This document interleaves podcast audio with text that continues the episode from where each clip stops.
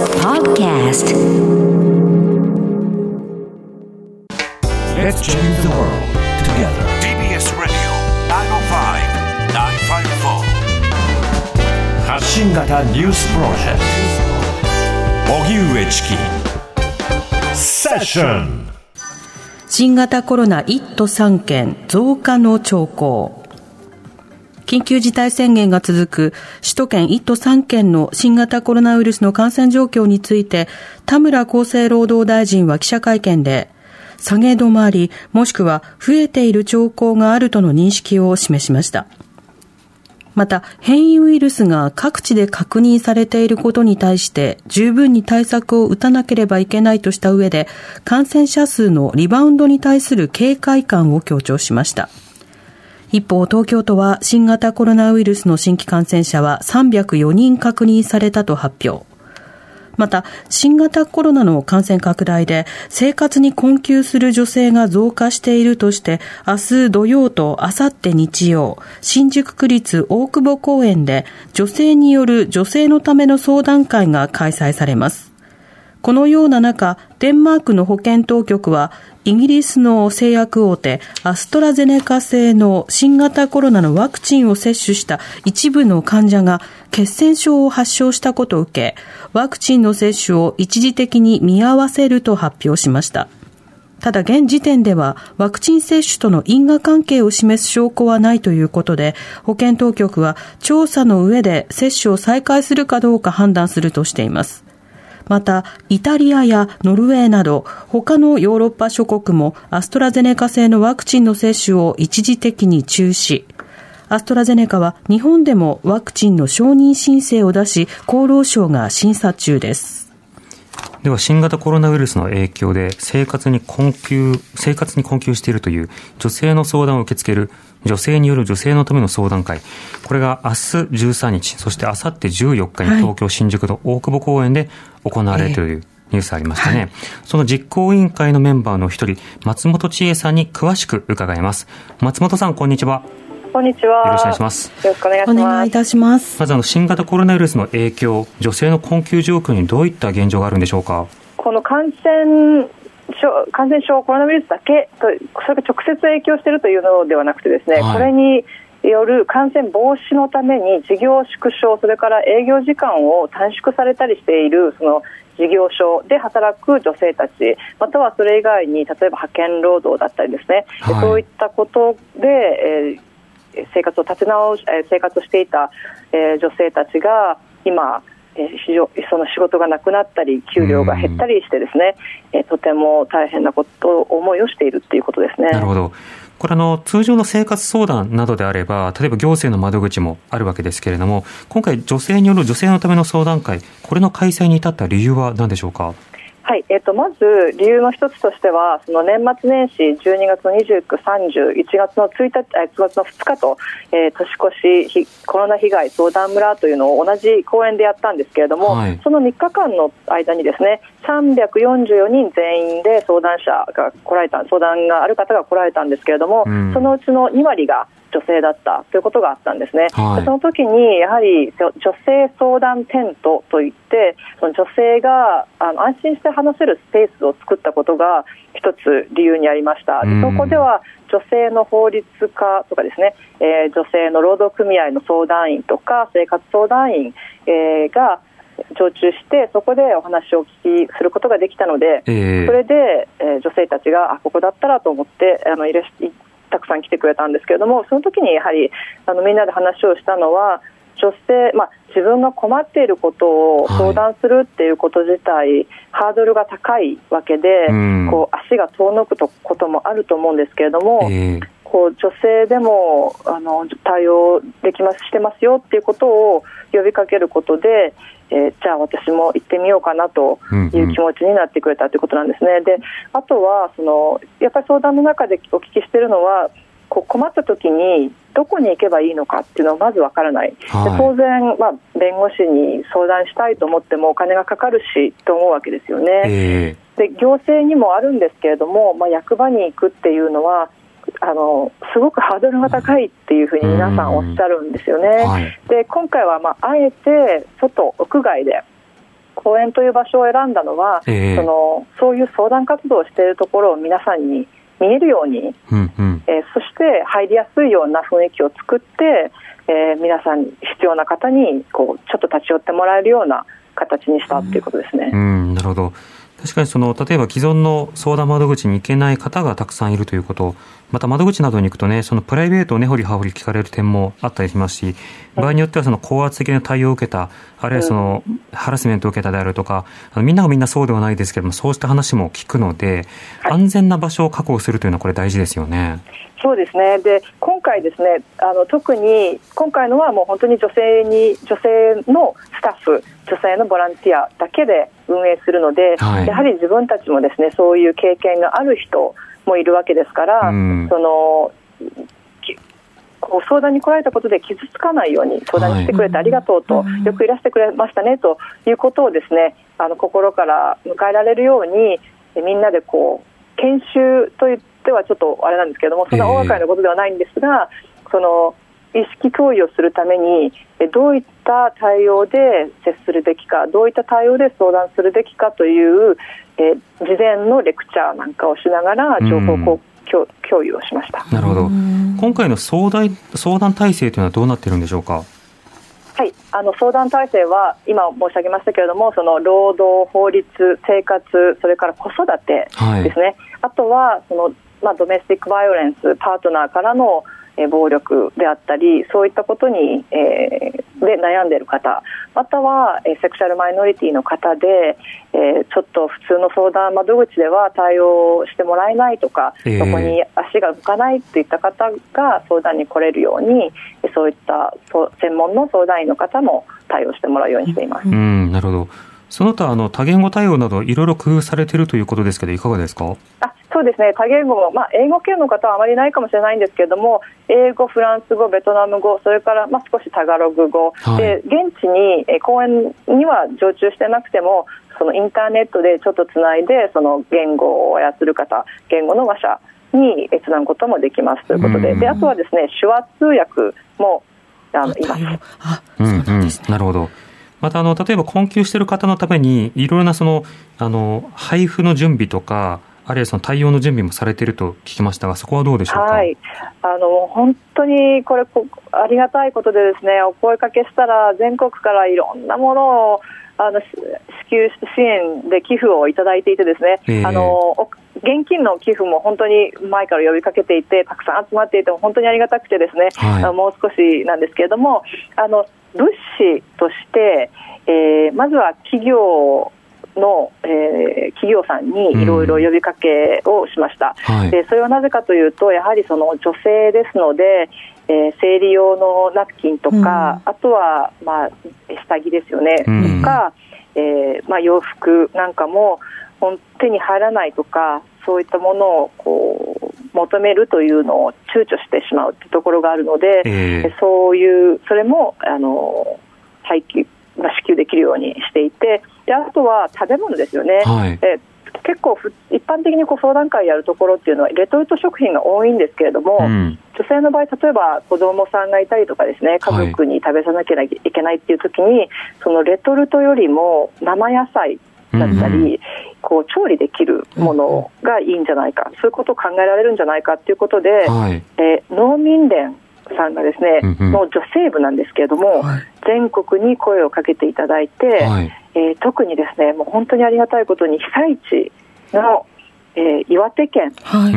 ですね岩手県農民連女性部の皆さんなんかからも、ええたくさんもう本当にたくさんの、えー農農作物ええそうですね、うん。とか、まあ、チューリップなんかもそうなんですけど、うん。あとはい。お米とかですね、うん。ちょっと心がねね温かくなるようなねね。はい、ものをいただきまして、もうあの、まあ、農民連さんは本当に全国各地からいろいろいろんなものを送っていただいているんですけれども、ええ。ーそういったものがもう続々届いていまして、今、倉庫にしているところは、倉庫がいっぱいになるくらい、はい、いただいてますので。あ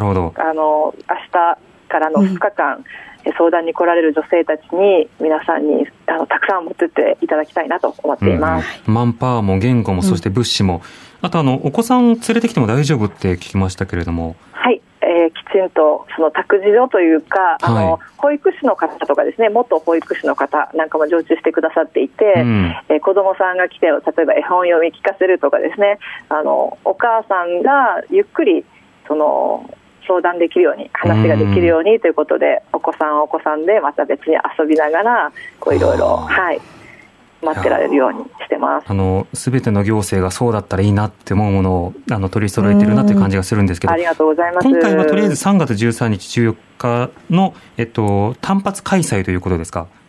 そうですね、えー、と3月14日、10 13、14だけなんですけれども、まあ、ええ支援としては、その相談会にいらした方たちが、うん。まあ、どういった状況かにもよるんですけれども、はい。多くの方は今、ですね例えばネットカフェにもう何ヶ月も住んでいるとかですね、ええ。で今一番多いのは、その家賃を滞納してしまったという女性たち、まあ、若い女性が多かったりするんですけれども、うん。そういった方たちも多くいらっしゃるので、そのやっぱりアパートを探して、屋根のある生活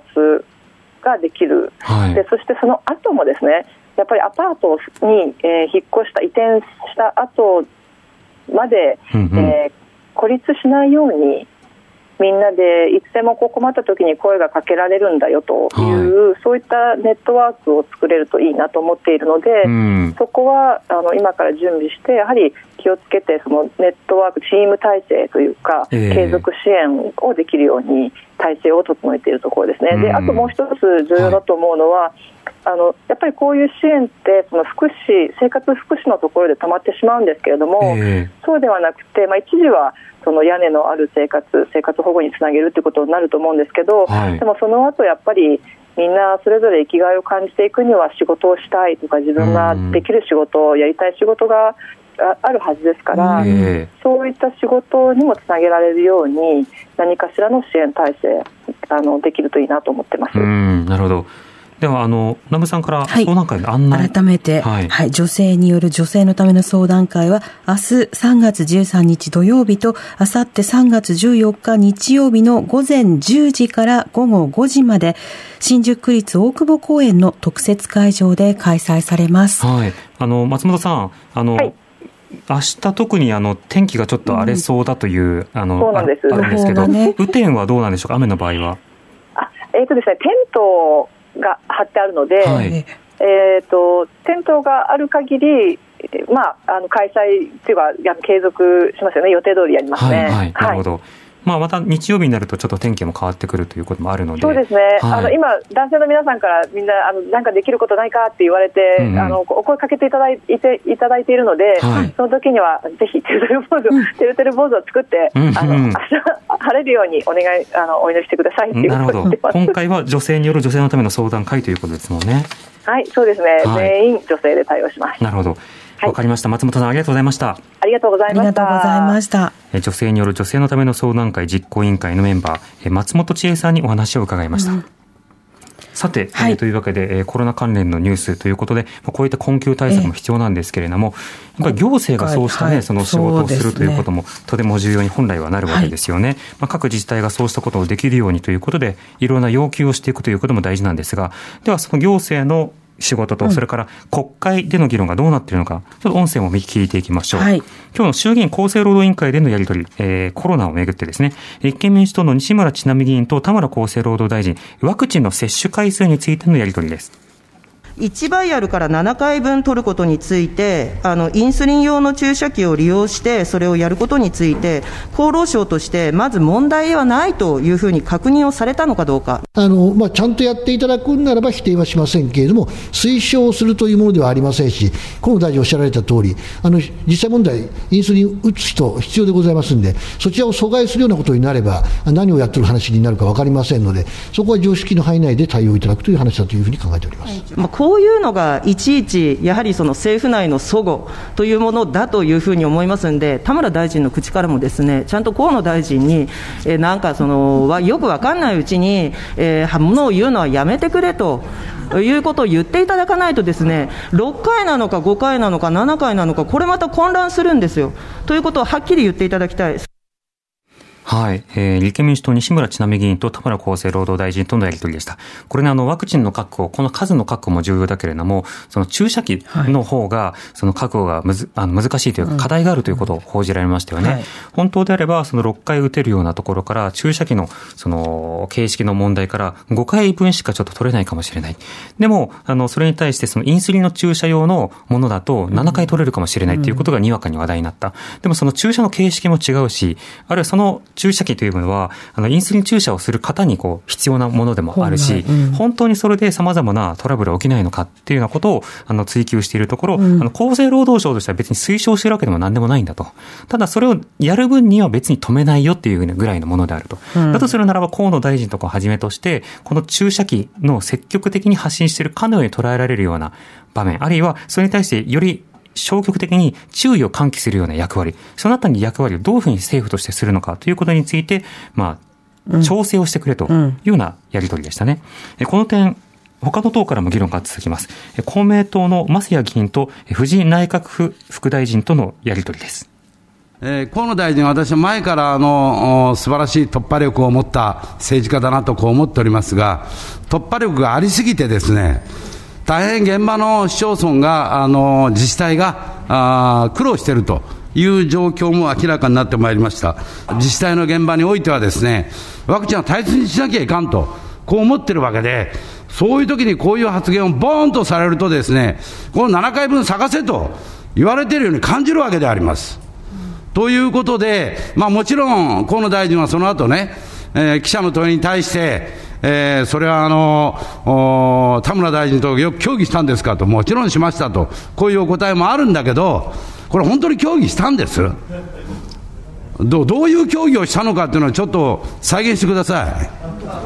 藤井内閣府副大臣。あの河野大臣と田村大臣はですね日々あの緊密な連携を取っておられる、これは本当に事実でございまして、あのその中でも本件につきましても直接相談をされたというふうにあの認識しております。えー、しっかりと、えー、河野大臣と、えー、田村大臣と、えー、この協議というのは、あのしっかりと、えー、意思疎通してまいりたいと思います。増谷圭吾君。ありがとうございます、まあ、あの私、野党であればもう少しぎりぎり詰めるんですが、もうこれぐらいにいたしますですけども、副大臣、そばへおってくださいよ、そういう時は。もう心配でしょうがない。あの私が申し上げたような印象を現場は持っているということをですね、河野大臣は確かに突破力は終わり、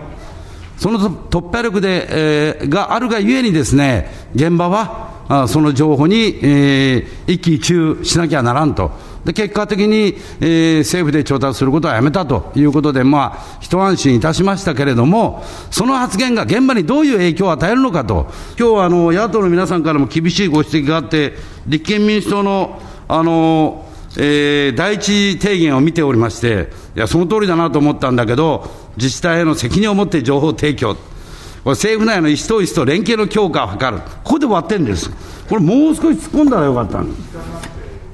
あ言えなかったの、いやいやこ、この文章をね、もう一つ統一した情報発信に努めることとか、そこまでお書きになればいいと、私は思ったぐらいでありまして、えー、自治体のあの現場の状況をお伝えする次第であります。はい、えー、公明党の、えー、議員ですね、はい、公明党の、えー、増谷圭吾議員の、えー、質疑で、えー、藤井内閣副大臣とのやり取りでした。えー、これあの、公明党与党ですからね、あの、与党の議員からも、さすがにその大臣の情報発信、うんうん、あの、6回だ、7回だっていうような部分についての情報発信で、現場自治体が混乱するからやめてくれというような、うん、まあ、やめてくれというか、本当に情報共有されてるのかどうかっていうようなことを、まあ、質問されていた。っていうことなので、あの、やっぱり本当にいろんなところが混乱しているということが伝わってきますよね。本当ですね。で、あの、この質疑はとてもいいものだったと思いますし、野党案をその通りだと思った上で、さらにこういったものを足してほしいっていうような、うんうん、ある種与野党を超えて提言がされるのはいいことだなと思います。その一方で、野党ならもっと詰めますけれども、このぐらいにしますっていう一言はいかがなものかと思っていて、というのは、その政府の対応について、